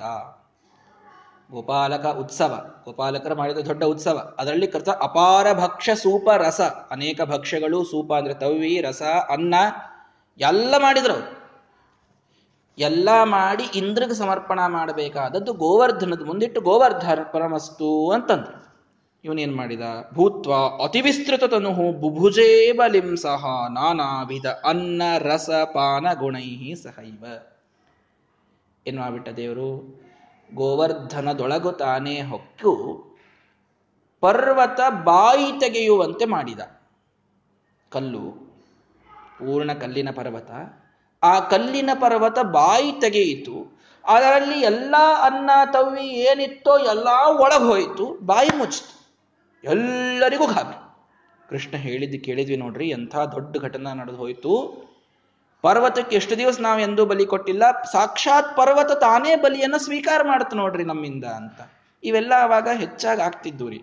ದೇವತೆಗಳಿಗೆ ಯಾರನ್ನೋ ಕರೆದ್ರೆ ಅವರೇ ಬಂದು ಆಹುತಿ ತಗೊಳ್ಳೋದು. ಈಗ ಇವ್ಯಾವು ನಾವು ಸಾಕ್ಷಾತ್ತಾಗಿ ನೋಡ್ಲಿಕ್ಕೆ ಸಿಗೋದು ಬಹಳ ಅಪರೂಪ. ಯಾರೋ ಮಹಾನ್ ಭಾವರಿಗೆ ಎಲ್ಲೋ ಒಂದು ಕಡೆಗೆ ಅಪರೋಕ್ಷ ಆಗ್ತದೆ. ಸತ್ಯಸಂಧರಂತಹ ಸತ್ಯಧರ್ಮ ಗಂಗಾ ಪ್ರತ್ಯಕ್ಷ ಆಯಿತು. ಇನ್ಯಾವುದೋ ಕೆಲವರಿಗೆ ನಾರದರ ಪ್ರತ್ಯಕ್ಷ ಆಯಿತು, ರಾಯರ ಕೆಲವರಿಗೆ ಪ್ರತ್ಯಕ್ಷ ಆದರು, ಇಂಥವೆಲ್ಲ ಅಲ್ಲಲ್ಲಲ್ಲಿ ಕೇಳ್ತೇವೆ. ಆಗೆಲ್ಲ ಇದು ಸಾಮಾನ್ಯ ಘಟನಾ. ದೇವತೆಗಳು, ದೇವರು ಪ್ರತ್ಯಕ್ಷ ಆಗೋದು, ಅಪರೋಕ್ಷ ಆಗೋದು, ಇದೆಲ್ಲ ಸಾಮಾನ್ಯವಾಗಿ ನಡೀತಿತ್ತು ಅವಾಗ ದ್ವಾಪರಯುಗದಲ್ಲಿ. ಹೀಗಾಗಿ ಕೃಷ್ಣ ಪರಮಾತ್ಮ ತಾನೊಂದು ಸೈನ್ಸ್ ಹೇಳ್ಯಾನೆ ಅಂತಂದ ಮೇಲೆ ಮತ್ತೆ ಅದನ್ನು ಹೂ ಅನಿಸ್ಬೇಕಲ್ಲ ಎಲ್ಲರಿಗೂ ಅಂತ ಹೇಳಿ ತಾನೇ ಪರ್ವತದೊಳಗೆ ಹೋಗಿ ಯಾಕಂದ್ರೆ ಪಾಪ ಅದ್ರೊಳಗೊಂದು ನಾಲ್ಕು ಮಂದಿ ಅನ್ನೋರು ಇದ್ದೇ ಇರ್ತಾರೆ ನೋಡ್ರಿ. ಇಷ್ಟು ದಿವಸ ನಾವು ಮಾಡ್ಕೋತ ಬಂದೀವಿ ಇಂದ್ರಗ, ಈ ಸಲ ಬಿಟ್ರೆ ಏನ್ರ ಕೆಟ್ಟ ಆದ್ರೆ ಏನು ಇಂಥವ್ ಮಾತಾಡೋರು ಇದ್ದೇ ಇರ್ತಾರೆ, ಎಲ್ಲೋದ್ರು ಇರ್ತಾರೆ ಇವರು. ಹಿಂಗಾಗಿ ಮತ್ತೆ ಇಷ್ಟು ದಿವಸ ಮಾಡ್ಕೋತ ಬಂದದ್ದನ್ನ ತಪ್ಪಿಸಿದ್ದಕ್ಕೆ ಕುಲಧರ್ಮ ತಪ್ಪಿಸ್ದಂಗಾಯ್ತು ಇಂದ್ರದೇವ್ರ ಸಿಟ್ಟಿಗೆ ಬಂದ್ರೆ ಏನ್ ಮಾಡೋಣ? ಸುಮ್ಮನೆ ಪರ್ವತಕ್ಕೆ ಬಂದು ಮಾಡ್ಲಿಕ್ಕತ್ತೀವಿ ಅದೇನು ತಗೊಳ್ಳೋದಲ್ಲ ಬಿಡುವುದಲ್ಲ ಹಿಂಗೆ ಯಾರೋ ನಾಲ್ಕು ಮಂದಿ ಪಾಪ ವಿಶ್ವಾಸ ತೋರಿಸಬಾರದು ಅಂತ ಗೋಪಾಲಕರೊಳಗೆ ಯಾರಿಗೂ ಸಂಶಯ ಬರದಂಗೆ ನಿಜವಾಗಿ ಪರ್ವತದಲ್ಲಿ ತಾನೇ ಹೊಕ್ಕು ಅನ್ನ ಸ್ವೀಕಾರವನ್ನು ದೇವರು ಮಾಡಿದ. ತಾನು ತೋರಿಸಿದ ಅವನು ಸರ್ವತೋಮುಖ. ದೇವರಿಗೊಂದು ಹೆಸರಿದೆ ಇಲ್ಲೋ? ಸರ್ವತೋಮುಖ ಅಂತ. ವಿಶ್ವತೋಮುಖ ಅಂತಿದೆ ಇಲ್ಲೋ? ಏನದು ಸರ್ವತೋಮುಖ, ವಿಶ್ವತೋಮುಖ ಅಂದ್ರೆ? ಎಲ್ಲಾ ಕಡೆಗೆ ತಂದೊಂದು ಮುಖ ಇಟ್ಟಾನ ದೇವರು ಅಂತ. ನೀವು ಯಾವ ಮುಖಕ್ಕೆ ಹಾಕಿದ್ರು ಅದು ಅವನ ಮುಖಕ್ಕೆ ಹೋಗ್ತದದು ನೀವು ಒಬ್ಬ ಬ್ರಾಹ್ಮಣನಿಗೆ ಊಟಕ್ಕೆ ಹಾಕಿ, ಇಷ್ಟೇ ಹಾಕ್ರಿ ನಮ್ಮಲ್ಲಿ ಬ್ರಾಹ್ಮಣರಿಗೆ ಊಟಕ್ಕೆ ಹಾಕೋದು ಬಹಳ ದೊಡ್ಡದು. ಯಾಕಂದ್ರೆ ಈ ಮುಖದೊಳಗಿದ್ದು ಸರ್ವತೋಮುಖನಾಗಿ ಅವನೇ ಎಲ್ಲವನ್ನು ಸ್ವೀಕಾರ ಮಾಡ್ತಾನೆ. ಪರ್ವತದಲ್ಲಿದ್ದಾಗೂ ಅವನೇ ಸ್ವೀಕಾರ ಮಾಡ್ತಾನೆ, ಬ್ರಾಹ್ಮಣರ ಬಾಯಿಗೆ ಹಾಕಿದ್ರು ಅವನೇ ಸ್ವೀಕಾರ ಮಾಡ್ತಾನೆ ಬಡಬದ್ರಿಗೆ ಹಾಕಿದ್ರು ಅವನೇ ಸ್ವೀಕಾರ ಮಾಡ್ತಾನೆ. ಗೋವಿಗೆ ಹಾಕಿದ್ರು ಅವನೇ ಸ್ವೀಕಾರ ಮಾಡ್ತಾನೆ. ಯಾವ ಪ್ರಾಣಿ ಪಕ್ಷಿಗಳಿಗೆ ಹಾಕಿದ್ರು ಅವನೇ ಸ್ವೀಕಾರ ಮಾಡ್ತಾನೆ. ಗಿಡಕ್ಕೊಂದು ತುಳಸಿಗೆ ನೀರು ಹಾಕ್ರಿ, ಅದಕ್ಕೂ ಅವನೇ ಸ್ವೀಕಾರ ಮಾಡ್ತಾನೆ. ತುಳಸಿಗೆ ನೀವು ಬೆಳಗ್ಗೆ ನೀರು ಹಾಕಬೇಕಾದಾಗ ಕೇವಲ ತುಳಸಿಗೆ ಹಾಕ್ತಾ ಇಲ್ಲ ನೀವು, ರಾಧಾ, ದಾಮೋದರ. ಅವಳಲ್ಲಿದ್ದ ದಾಮೋದರನಿಗೆ ಆ ಒಂದು ನೀರನ್ನು ನೀವು ಅರ್ಪಣೆ ಮಾಡ್ತಾ ಇದ್ದೀರಿ. ಈ ಅನುಸಂಧಾನ ಇರಬೇಕು. ಎಲ್ಲ ಕಡೆಗೆ ತಾನೇ ಇದ್ದು. ನಾನಾ ವಿಧ ಅನ್ನ, ರಸ, ಪಾನ, ಗುಣೈಹಿ ಸಹ. ನಮ್ಮ ಶ್ರೀಮದಾಚಾರ್ಯ ನಿರ್ಣಯಕ್ಕೆ ಒಂದು ಚೂರು ಹೆಚ್ಚು ಕಮ್ಮಿ ಮಾಡ್ಕೊಳ್ಳೋದಿಲ್ಲ ಅವರು. ಅಲ್ಲಿ, ಅನ್ನ, ಸು, ತವಿ, ಉಪ್ಪಿನಕಾಯಿ, ಅದೇನ್ರಿ? ಭಾಳ ಚಲೋ ಇತ್ತಂತ ತೊಗೊಂಡೇನು ನಿಮ್ಮ ದೇವರು ಇದು ತೊಗೊಂಡು ಅವನೇನು ಮಾಡ್ತಾನೆ? ಅದ್ರೊಳಗಿದ್ದ ಗುಣ ಅಷ್ಟೇ ತಕ್ಕೊಂಡ ಅಂತ ದೇವ್ರ ನಮ್ಗೆ ಆಚಾರ ಹೇಳ್ತಾರೆ. ಗುಣ ಅಷ್ಟೇ ತಕ್ಕೊಂಡಂದ್ರೆ ಏನ್ರಿ?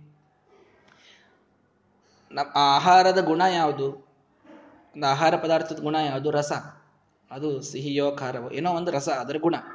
ಆ ರಸದಲ್ಲಿ, ಆ ಪ್ರಾಕೃತಿಕ ರಸ ಅದು, ಪ್ರಕೃತಿಭೂತವಾದದ್ದು. ಆ ರಸದಲ್ಲಿ ಭಗವಂತನ ಸ್ವಾಖ್ಯ ರಸ ಅಂತಿದೆ. ತಾನೇ ರಸದ ರೂಪದಲ್ಲಿ ಭಗವಂತನಿದ್ದಾನೆ. ಆ ರಸವನ್ನಷ್ಟೇ ಅವನು ಸ್ವೀಕಾರ ಮಾಡ್ತಾನೆ ಮತ್ತೆ.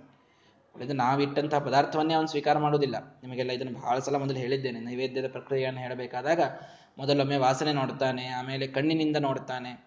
ಮೊದಲು ಕಣ್ಣಿನಿಂದ, ಕಪಿಲ ರೂಪದಿಂದ ಕಣ್ಣಿನಿಂದ ನೋಡ್ತಾನೆ, ನರಸಿಂಹದೇವರ ಸ್ವರೂಪದಿಂದ ಅಗ್ರಹಣನ ಮಾಡ್ತಾನೆ. ಪರಶುರಾಮ ದೇವರ ರೂಪದಿಂದ ಬಂದು ಸಮಾಧಾನವನ್ನು, ಆಶೀರ್ವಾದವನ್ನು ಮಾಡ್ತಾನೆ. ಕೂರ್ಮ ರೂಪದಿಂದ ಬಂದು ಅದನ್ನು ಸ್ವೀಕಾರ ಮಾಡ್ತಾನೆ ಕಂಠದ ತನಕ ಅಂತ. ಮುಂದೆ ಮುಂದೆ ಅದರಲ್ಲಿದ್ದ ಸ್ವಾಖ್ಯರಸವನ್ನಷ್ಟೇ ಪೂರ್ಣ ತಾನು ಗ್ರಹಣ ಮಾಡಿ ಅದನ್ನ ಸ್ವೀಕಾರ ಮಾಡ್ತಾನೆ. ಈ ಒಂದು ನೈವೇದ್ಯದ ಪ್ರಕ್ರಿಯೆ ನಮಗೆಲ್ಲ ಗೊತ್ತು. ಹೀಗಾಗಿ ಶ್ರೀಮದಾಚಾರಲ್ಲಿ ರಸ ಪಾನ ಗುಣೈಹಿ ಸಹ ಅಂತಂದ್ರು. ಬರೀ ನಿಮ್ಮ ಅನ್ನ, ರಸ ಅಷ್ಟೇ ತಗೊಂಡ ಅಂತಲ್ಲ, ಒಳಗಿದ್ದ ಗುಣವನ್ನ ಅವನು ತಗೊಂಡ ಸ್ವಾಖ್ಯ ರಸವನ್ನ ದೇವರು ಸ್ವೀಕಾರ ಮಾಡಿದ ಅಂತ. ಇದನ್ನು ಮಾತ್ರ ತಿಳ್ಕೊಳ್ರಿ ಅಂತ. ಆದ್ರೆ ಆಗಿದ್ದೇನು? ಇಂದ್ರೋಥ ವಿಸ್ಮೃತ ರಥಾಂಗಧರಾವತಾರ ಮೇಘಾನ್ ಸಮಾದಿಶತ ಉರೂದಕ ಪೂಗವೃಷ್ಟ್ಯೈ ಇಂದ್ರನಿಗೆ ಸಿಟ್ಟು ಬಂದು ಹೋಯಿತು ಈ ಗೋಪಾಲಕರು ಈ ಒಂದು ಹಳ್ಳಿ ಜನ ನನ್ನ ಯಜ್ಞವನ್ನ ತಪ್ಪಿಸ್ತಾರಂತೆ. ಅದು ಯಾವ ಒಬ್ಬ ಆರು ವರ್ಷದ ಹುಡುಗ ಹೇಳಿದ ಅವನೇನು ದೊಡ್ಡ ಬಾರಿ ವಿಸ್ಮೃತ ರಥಂಗಧರಾವತಾರ ಚಕ್ರಧರನಾದ ಭಗವಂತನೇ ಇವನು ಅನ್ನುವುದು ಅವನಿಗೆ ವಿಸ್ಮರಣ ಆಗಿದೆ, ಇಂದ್ರದೇವರಿಗೆ ವಿಸ್ಮರಣ ಆಗಿದೆ. ಆ ಕ್ಷಣಕ್ಕೆ ನೆನಪಾಗಿಲ್ರಿ ಪಾಪ ಬೇರೆ ಏನು ಮರ್ತವರು ಅಂತಲ್ಲ ಅವರೆಲ್ಲ. ಆ ಕ್ಷಣಕ್ಕೆ ಅಪರೋಕ್ಷ ಜ್ಞಾನ ನೋಡ್ರಿ, ನಿತ್ಯಾಪರೋಕ್ಷಿಗಳು ಅಂತಿರೋರು ವಾಯುದೇವರು, ಲಕ್ಷ್ಮೀದೇವಿ ಇಬ್ಬರೇ ಬಿಟ್ರಿ ಇನ್ಯಾರೂ ಇಲ್ಲ. ರುದ್ರದೇವರಿಗೂ ಅಪರೋಕ್ಷ ಜ್ಞಾನ ತಿರೋಧಾನ ಆಗ್ತದ್ರಿ. ರಾವಣನ್ ಹೆಂಗ್ ಕೊಂದಿ ಅಂತ ರಾಮದೇವ್ರ ಜೊತೆ ಯುದ್ಧಕ್ಕೆ ಬರ್ತಾರೆ ರುದ್ರದೇವರು. ಬಾಣಾಸುರ ಅಂತ ಅವ್ರ ಶಿಷ್ಯ ಇರ್ತಾನ ಒಬ್ಬ ಅವ್ರ ಭಕ್ತ. ಬಾಣಾಸುರನ್ ಹೆಂಗ್ ಕೊಂದಿ ಅಂತ ದೇವ್ರ ಜೊತೆ ಯುದ್ಧಕ್ಕೆ ಬಂದಾರ. ಅಶ್ವತ್ಥಾಮನಾದ ಕೃಷ್ಣನ ಮೇಲೆ ಬಾಣ ಬಿಟ್ಟ ಅಪರೋಕ್ಷ ಜ್ಞಾನ ತಿರೋಧಾನ ರುದ್ರದೇವರಿಗೂ ಅನಿವಾರ್ಯ. ನಿತ್ಯಾಪರೋಕ್ಷಿಗಳು ಅಂತಿದ್ದವರು ಕೇವಲ ಕೇವಲ ವಾಯುದೇವರು. ಏವಂ ಪ್ರಳಯ ಕಾಲೇಪಿ ಪ್ರತಿಭಾತ ಪರಾವರಾಹ. ಕೇವಲ ವಾಯುದೇವರು. ಲಕ್ಷ್ಮೀದೇವಿ ಅಂತೂ ಪ್ರಶ್ನೆನೇ ಇಲ್ಲ. ಜೀವಕೋಟಿಯೊಳ ಬರುವುದೇ ಇಲ್ಲ ಅವಳು. ಜೀವಕೋಟಿಯಲ್ಲಿ ಬರುವವರಲ್ಲಿ ವಾಯುದೇವರಿಗೆ ಮಾತ್ರ ಎಲ್ಲಾ ಕಾಲಕ್ಕೆ ಅಪರೋಕ್ಷ. ಉಳಿದ ದೇವತೆಗಳಿಗೆ ಆಗಾಗ ಅಪರೋಕ್ಷ ಜ್ಞಾನ ಹೋಗ್ತಿರ್ತದೆ. ಕೃಷ್ಣನ್ ನೋಡಿದಾಗೂ ಇವನು ಮನುಷ್ಯ ಕಾಣಿಸ್ತದಂತೆ ಅನ್ನೋದಾಗ್ತದೆ. ಇನ್ನು ಅವತಾರದಾಗ ಬಂದಾಗಂತೂ ಮತ್ತಿಷ್ಟು ತಿರೋಧನ ಆಗಿರ್ತದೆ. ಮೂಲ ರೂಪದೊಳಗಿದ್ದಾಗ ಎಷ್ಟೋ ಕ್ಷಣ ಆಗಿರ್ತದೆ. ಅವತಾರದಲ್ಲಿ ಬಂದಾಗಂತೂ ಸಾಕಷ್ಟು ತಿರೋಧನ ಆಗಿ ಆಗಿರ್ತದೆ. ಅದಕ್ಕೆ ಹೇಳ್ತಾನಲ್ವ ಸಖೇತಿ ಮತ್ವ ಪ್ರಸಭಮ್ಯ ದುಕ್ತಂ ಹೇ ಕೃಷ್ಣ, ಹೇ ಯಾದವ, ಹೇ ಸಖೇತಿ ಅಜಾನತ ಮಹಿಮಾನಂ ತವೇದಂ. ನಿನ್ನ ಮಹಿಮೆ ನನಗೆ ಗೊತ್ತಾಗಲಿಲ್ಲ ಪರಮಾತ್ಮ. ನೀನೀಗ ವಿಶ್ವರೂಪ ತೋರಿಸಿದಾಗ ನೀನು ಭಗವಂತ ಅನ್ನೋದು ಗೊತ್ತಾಯಿತು. ಅರ್ಜುನ ಅಂತಾನೆ. ಅದೇ ಇಂದ್ರನೇ ಇಲ್ಲಿ ಮತ್ತೆ ಅಂದವನು ಆದರೆ ಅವತಾರದಲ್ಲಿ ಬಂದಾಗ ಮತ್ತಿಷ್ಟು ಅಪರೋಕ್ಷ ಜ್ಞಾನ ತಿರೋಧಾನ ಮೂಲ ರೂಪದಲ್ಲೂ ಆಗಾಗ ತಿರೋಧನ ಆಗ್ತಾ ಇರುತ್ತದೆ. ಯಾರಿಗೆ? ರುದ್ರದೇವರನ್ನು ಹಿಡ್ಕೊಂಡು ಗರುಡಶೇಷ ರುದ್ರನ ಹಿಡ್ಕೊಂಡು ಮುಂದಿನ ದೇವತೆಗಳಿಗೆ ಅಪರೋಕ್ಷ ಜ್ಞಾನ ತಿರೋಧನ ಆಗ್ತಾ ಇರುತ್ತದೆ. ಹೀಗಾಗಿ ಇಂದ್ರದೇವರಿಗೂ ಸ್ವಾಭಾವಿಕವಾಗಿ ಆಗ್ತದೆ ಎಲ್ಲೋ ಒಂದೆರಡು ಕ್ಷಣ ಆಗಿರ್ತದೆ ಅಷ್ಟೇ. ಆ ಎರಡು ಕ್ಷಣವೂ ಅವರಿಗೆ ಆಗೋದು ಬೇಡ ಅಂತ ಭಗವಂತ ಅನುಗ್ರಹ ಮಾಡ್ಲಿಕ್ಕೆ ಮತ್ತೊಂದು ಸ್ವರೂಪ ತಿಳಿಸ್ತಾನ. ಆದ್ದರಿಂದ ದೇವರೇನ್ ಮಾಡಿದ? ಅವನಿಗೆ ತಿಳಿಸ್ಬೇಕು ಅಂತ ಅವನ ಯಜ್ಞವನ್ನ ಬಿಡಿಸಿದ ಸಿಟ್ಟಿಗೆ ಬಂದರು. ಇಂದ್ರದೇವರೇನ್ ಮಾಡಿದ್ರು? ಉರುಪು, ಉರು, ಉದಕ ಪೋಗ ವೃಷ್ಟಿ. ಭಾರೀ ಮಳೆ ಸುರಸ್ರಿ. ಭಾರೀ ಮಳೆಯನ್ನ ಸಂವರ್ತಕ ಅನ್ನುವ ಮೇಘಗಣ. ಆ ಸಂವರ್ತಕ ಮೇಘಗಣ ಕೇವಲ ಪ್ರಳಯ ಕಾಲದಲ್ಲಷ್ಟೇ ಮಳೆ ಸುರಿಸ್ತಾವು. ಅವುಗಳ ವೈಶಿಷ್ಟ್ಯ ಅವು, ಅಲ್ಲಿ ತನ್ನ ರಿಸರ್ವ್ಡ್ ಇರ್ತಾವು. ಸಂವರ್ತಕ ಮೇಘಗಣಗಳಿಗೆ ಹೇಳಿದ ಸಕಲ ಗೋಕುಲ ನಾಶನಾಯ, ಇಡೀ ಗೋಕುಲ ನೀರಿನಲ್ಲಿ ಕೊಚ್ಕೊಂಡು ಹೋಗ್ಬೇಕು. ಹಂಗ ಮಳೆ ಸುರಿಸ್ರಿ ಅಂತಂದ. ವಿತೇರುಹು ಉರು ನಾಗಕರ ಪ್ರಕಾರ ಒಂದು ಹನಿ, ಒಂದು ಆನೆಯ ಸೊಂಡಿಲಿನ ಗಾತ್ರದ ಹನಿ. ಅಷ್ಟು ಹನಿಯನ್ನ ಧಾರಾಕಾರವಾಗಿ ಸುರಿಸ್ತವೆ ಸಂವರ್ತಕ ಮೋಡಗಳು. ಅದ್ಭುತವಾದ ಮಳೆ ಆಗಿಬಿಟ್ಟಿದೆ. ಇಡೀ ಗೋಕುಲಕ್ಕೆ ಗೋಕುಲ ಕೊಚ್ಚಿಕೊಂಡು ಹೋಗುವಂತಹ ಸಂದರ್ಭ ಬಂದಿದೆ. ಅಷ್ಟು ದೊಡ್ಡ ನೀರಿನ ಅಪಾಯ. ಅದಕ್ಕೆ ಅವ್ರು ಹೇಳ್ತಾರಲ್ಲ, ನಿನ್ನೆ ಹೇಳಿದ್ನಲ್ಲ, ವಿಷ ಜಲಾಶಯ ದ್ವ್ಯಾಲ ರಾಕ್ಷಸ ವರ್ಷ ಮಾರುತಾತ್. ವರ್ಷ ಅಂದ್ರೆ ಇದೆ ನೋಡ್ರಿ. ಅಂಥ ಮಳಿ ಬೆನ್ನತ್ತಿದ್ದು ಗೋಕುಲಕ್ಕೆ. ನಮ್ಮಲ್ಲಿ ಒಂದು ದಿವಸ ಬೇಡ, ಬಿಜಾಪುರನೊಳಗೆ ಎರಡನೇ ದಿವಸ ಮಳಿ ಬಂದ್ಬಿಡ್ತದೆ ಇದೇನು ಗಂಟು ಬಿದ್ದದಪ್ಪ ಅಂತ ಬೈಲಿಕ್ಕೆ ಪ್ರಾರಂಭ ಮಾಡಿದ್ರೆ. ಮಳಿ ನಿಲ್ಲುತನ ಬೈತೀವಿ ನಾವು. ಅಷ್ಟು ಮಳಿಗೆ ನಮಗೆ ಆಗ ಬರುವುದಿಲ್ಲ. ಅಂಥದ್ದು ಮಳಿ ಹಿಂಗೆ ಸುರದ್ರ ಆನೆಯ ಸೊಂಡಿಲಿನ ಗಾತ್ರದ ಒಂದು ಹನಿ, ಹಂಗೆ ಧಾರಾಕಾರ ಮಳಿ, ಹಂಗೆ ಎಷ್ಟೋ ಮೋಡಗಳು. ಭಾರೀ ಮಳೆ ಸುರಿಯಿತು. ತಾಭಿರ ನಿಪೀಡಿತ ಮುದೀಕ್ಷಸ ಕಂಜನಾಭ.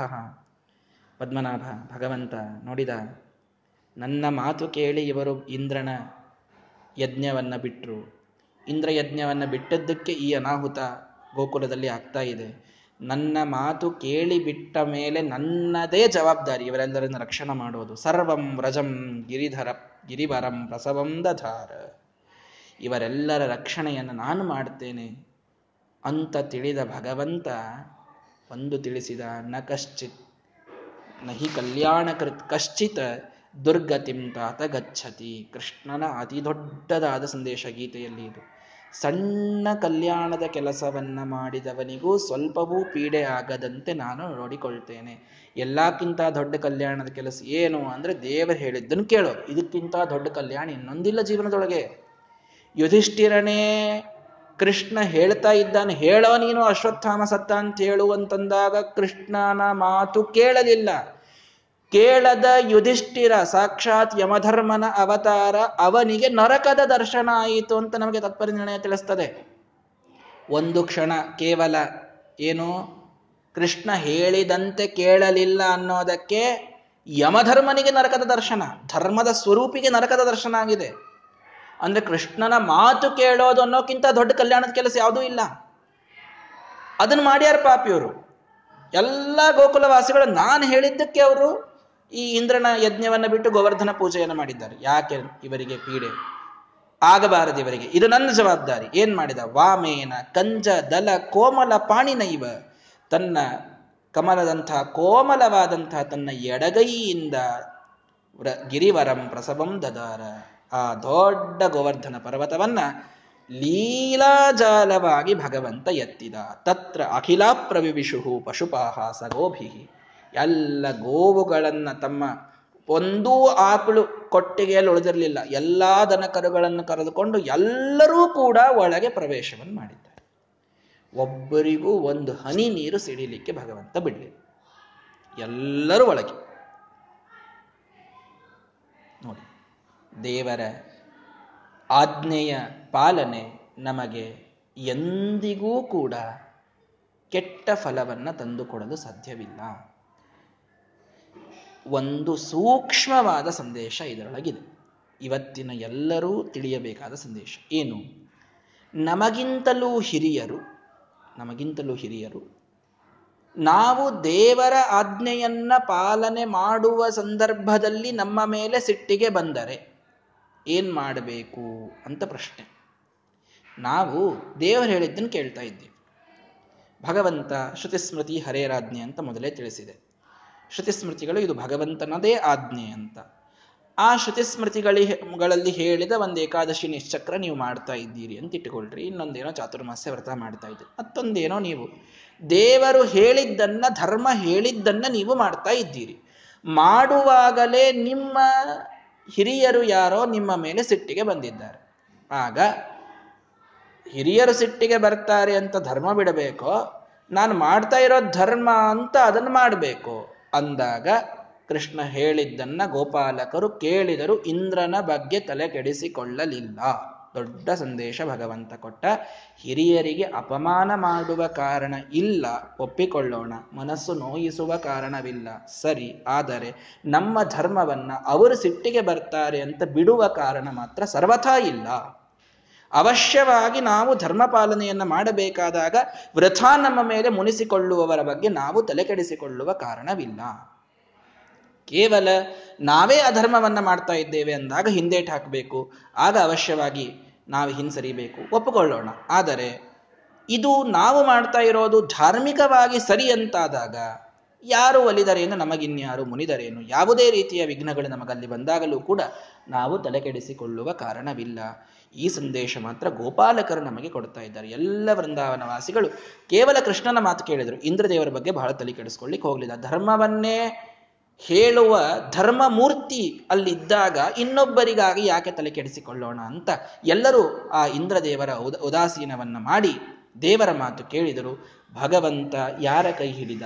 ಇಂದ್ರದೇವರ ಕೈ ಹಿಡಿದನೋ, ಗೋಪಾಲಕರ ಕೈ ಹಿಡಿದನೋ, ಗೋಪಾಲಕರ ಕೈ ಹಿಡಿದ ಇಂದ್ರದೇವರು ಎಂತಹ ತಮ್ಮ ಸಿಟ್ಟಿನಿಂದ ಮಳೆಯನ್ನು ಸುರಿಸಿದರು ಯಾವ ಗೋಪಾಲಕರೊಬ್ಬರಿಗೂ ಯಾವುದೇ ರೀತಿಯಲ್ಲಿ ಕಷ್ಟ ಆಗದಂತೆ ಭಗವಂತ ನೋಡಿಕೊಂಡು.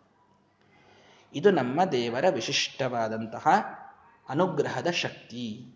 ಇದು ನಮ್ಮ ಭಗವಂತನ ಅಚಿಂತ್ಯವಾದ ಸಾಮರ್ಥ್ಯ. ತನ್ನ ಮಾತು ಕೇಳಿದವರಿಗೆ ಯಾರು ಅಪೇಕ್ಷೆ, ಉಪೇಕ್ಷೆ ಏನು ಮಾಡಿದರೂ ಭಗವಂತ ರಕ್ಷಣೆ ಮಾಡ್ತಾನೆ. ಇದರ್ಥದಲ್ಲಿಯೇ ದೇವರು ಹೇಳಿದು ನಹಿ ಕಲ್ಯಾಣ ಕೃತ್ ಕಶ್ಚಿತ ದುರ್ಗತಿಂತಾತ ಗಚ್ಚತಿ ಅಂತ. ನೀವು ಬೇಕು ಅಂತ ಹಿರಿಯರ ಮನಸ್ಸು ನೋಯಿಸಿರಿ ಅನ್ನುವಲ್ಲಿ ತಾತ್ಪರ್ಯವನ್ನು ನಾನು ಹೇಳ್ತಾ ಇಲ್ಲ. ಆದರೆ ಭಗವಂತನ ಮಾತು, ಧರ್ಮದ ಮಾತನ್ನ ಕೇಳುವಾಗ ಮಾತ್ರ ನೀವು ಯಾವ ಒಂದು ಉಪೇಕ್ಷೆಯನ್ನು ಮಾಡಿದರೂ ಅಲ್ಲಿ ತಪ್ಪಲ್ಲ ಅನ್ನುವುದು ಮಾತ್ರ ಶ್ರೀಮದಾಚಾರ್ಯರು ಕೂಡ ಅದನ್ನು ಸೂಕ್ಷ್ಮವಾಗಿ ತಿಳಿಸ್ತಾ ಇದ್ದಾರೆ, ಕೃಷ್ಣ ಪರಮಾತ್ಮ ಅದನ್ನು ತಿಳಿಸ್ತಾ ಇದ್ದಾನೆ, ಗೋಪಾಲಕರು ಆ ಸಂದೇಶವನ್ನು ಕೊಡ್ತಾ ಇದ್ದಾರೆ. ಹೀಗಾಗಿ ಇನ್ನೂ ಒಂದು, ವಾಮೇನ ಕಂಜದಲ ಕೋಮಲ ಪಾಣಿನ, ತನ್ನ ಕಮಲದಂತೆ ಕೋಮಲವಾದ ಪಾಣಿಯಿಂದ, ಎಡಗೈಯಿಂದ ಭಗವಂತ ಗೋವರ್ಧನದ ಧಾರಣವನ್ನ ಮಾಡಿದ ಅಂತ ಶ್ರೀಮದಾಚಾರ್ಯ ಹೇಳಿದ್ದಾರೆ. ಅಂದ್ರೆ ನಾನು ಮೊದಲು ಹೇಳಿದ್ದನಲ್ಲ ಕಿರು ಬೆರಳಲ್ಲಿ ಗಿರಿಯ ನೆತ್ತಿದನೆ ಅಂತ ದಾಸರು ಹೇಳೋದು ಇದು ಒಂದು ರೀತಿಯಲ್ಲಿ ಉತ್ಪ್ರೇಕ್ಷೆ. ನಿಜವಾಗಿ ಕಿರು ಬೆರಳಲ್ಲೇ ಎತ್ತಿದ ಅಂತ ಶ್ರೀಮದಾಚಾರ್ಯ ಹಾಗೇನು ನಿರ್ಣಯವನ್ನು ಕೊಟ್ಟಿಲ್ಲ. ಎಡಗೈಯಿಂದ ಎತ್ತಿದ ಅಂತ ಇಷ್ಟು ಹೇಳಿದ್ದಾರೆ. ಅದು ಎಡಗೈ ಪೂರ್ಣ ಅಂಗೈಯೋ, ಅದು ಕಿರು ಬೆರಳೋ ನಡೀತದೆ. ಅದಂತೂ ಹಿಂದಿಯೂ ಹೇಳಿದ್ದೇನೆ. ಒಂದೇ ಹುಟ್ಟಿದ ಏಳು ದಿವಸಗಳಲ್ಲಿ ಕೆಟ್ಟ ಪೂತನಿಯ ಕೊಂದೆ ಅಂತ ದಾಸರು ಹೇಳ್ತಾರೆ. ಆದರೆ ಒಂದು ತಿಂಗಳಾದ ಮೇಲೆ ಪೂತನ ಬಂದಿದ್ದು ಅಂತ ನಮಗೆ ತಾತ್ಪರ್ಯ ನಿರ್ಣಯ ತಿಳಿಸ್ತದೆ. ಅಂದಮೇಲೆ ದಾಸರ ಭಾವವನ್ನು ಅಷ್ಟೇ ಅಲ್ಲಿ ಮುಖ್ಯವಾಗಿ ಅರ್ಥ ಮಾಡಿಕೊಳ್ಬೇಕು. ಅಷ್ಟು ಬೇಗ ಅನ್ನೋ ಅರ್ಥದಲ್ಲಿ. ಇಲ್ಲಿ ಅಷ್ಟು ಲೀಲಾಜಾಲವಾಗಿ, ಕಿರುಬೆರಳಲ್ಲಿ ಎತ್ತಿದಷ್ಟು ಲೀಲಾಜಾಲವಾಗಿ ಭಗವಂತ ಎತ್ತಿದ ಅನ್ನೋ ಅರ್ಥದಲ್ಲಿ. ಅಥವಾ ಭಗವಂತನ ಕೈಗೆ ಕಿರುಬೆರಳಿಗೆ ಅಭೇದಗಳ ಚಿಂತನೆಯನ್ನ ಮಾಡಿದ್ದಾರೆ ದಾಸರು ಅಂದ್ರೂ ಅಡ್ಡಿ ಇಲ್ಲ. ಅಂತೂ ಆ ರೀತಿಯಲ್ಲಿ ಅವುಗಳನ್ನು ನಾವು ಸರಿಯಾಗಿ ಅರ್ಥ ಮಾಡಿಕೊಳ್ಳಬೇಕು. ಗೋವರ್ಧನ ಗಿರಿಧಾರಿಯಾಗಿ ಭಗವಂತ ನಿಂತಿದ್ದಾನೆ. ಎಲ್ಲರೂ ತಾಮಲ್ಲಿ ಒಳಗೆ ಪ್ರವೇಶ ಮಾಡಿ ಆನಂದದಿಂದ ಇದ್ದಾರೆ. ಮುಂದೆ ಆ ಗೋವರ್ಧನ ಗಿರಿಧಾರಿಯಾದ ಭಗವಂತನನ್ನ ಇಂದ್ರದೇವರು ಹೇಗೆ ಬಂದು ಸ್ತೋತ್ರ ಮಾಡಿದರು ಅನ್ನೋದು ಮುಂದಿನ ಭಾಗ. ನಾಳೆಯ ದಿನ ಅದನ್ನು ನೋಡೋಣ. ಶ್ರೀ ಕೃಷ್ಣಾರ್ಪಣ ಮಸ್ತು ಹರಯೇ ನಮಃ.